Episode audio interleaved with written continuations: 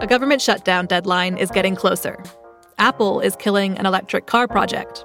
And the historic moon mission is coming to an early end. That's some of what we'll get to on the 7 from the Washington Post. I'm Hannah Jewell. It's Wednesday, February 28th. Let's get you caught up with today's seven stories.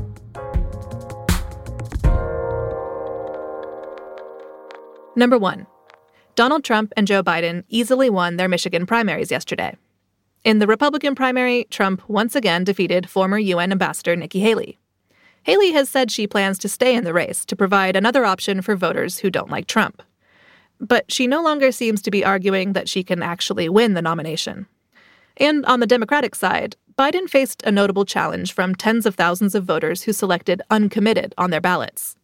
They did it in protest of his handling of the war in Gaza. It was meant to send a message about his chances of winning Michigan in November's election if he doesn't change course. Next week is a big one for the election. 18 states and territories will hold their primaries or caucuses on Super Tuesday. Congress has three days to avert a federal government shutdown. That's number two. A partial shutdown could begin at 12:01 a.m. on Saturday. That's if lawmakers don't find a way to pass new funding legislation. If a shutdown does happen, it would impact about 20% of the federal government. That would affect key government services. It also means thousands of federal workers could go unpaid. And another larger shutdown deadline is coming just a week later. But there is a glimmer of hope. Yesterday, President Biden and leaders in the House and Senate said they were optimistic. Here's House Speaker Mike Johnson sounding pretty hopeful after a meeting at the White House. We have been working in good faith around the clock every single day for months and, and weeks and over the last several days, quite literally around the clock, to get that job done. We're very optimistic. I, I hope that the other leaders came out here and told you the same. We believe that we can get to agreement on these issues and prevent a government shutdown, and that's our first uh, responsibility. Number three, the Supreme Court will consider whether a ban on bump stocks is legal. Bump stocks are devices that modify semi automatic rifles to be able to fire hundreds of bullets per minute. The Trump administration moved to ban them after they were used in a mass killing in Las Vegas in 2017. That was the deadliest mass shooting in modern U.S. history. Justices will hear arguments today about whether federal officials correctly classified bump stocks as machine guns to regulate them.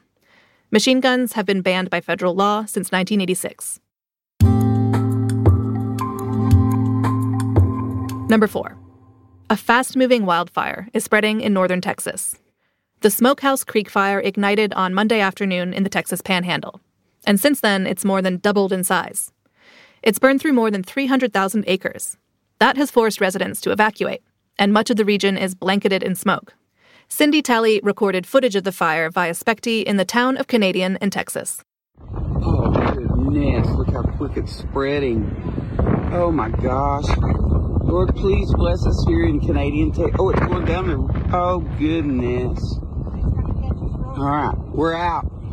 The fire has been driven by abnormal temperatures that hit the southern plains in the past week. They reached into the 80s and 90s, and now a fast moving cold front and shifting winds are pushing the fire south. It's not clear yet what started the fire, or whether anyone has been injured.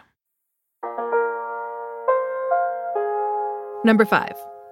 A historic moon mission will end early.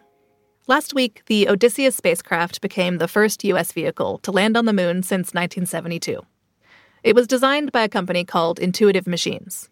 But yesterday, the company said that poor Odysseus came in too fast and too sideways, and now it's dying on its side.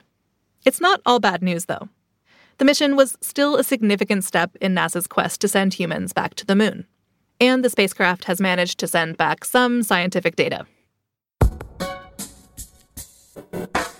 Apple is killing its highly secretive electric car project. That's number six. For years, Apple has been pouring resources into an effort to create an electric car with autonomous capabilities. Just a few weeks ago, it had ramped up its testing of the vehicles in California. But yesterday, executives told employees that Apple has scrapped the project. The move could end years of speculation about what Apple planned to do with the cars. It could also be a blow to the future of autonomous vehicles. Apple's investment in this technology had been seen as a vote of confidence in these cars. But despite years of work, it appears Apple no longer sees them as a worthwhile use of its resources. And at number seven, Wendy's is going to test dynamic pricing at some of its restaurants. If you've bought a plane ticket or a concert ticket in the past few years, you'll probably already be familiar with this idea. Basically, prices can go up or down depending on demand. So, if the number of people who want Taylor Swift tickets is higher than the number of tickets available, the prices will automatically shoot up.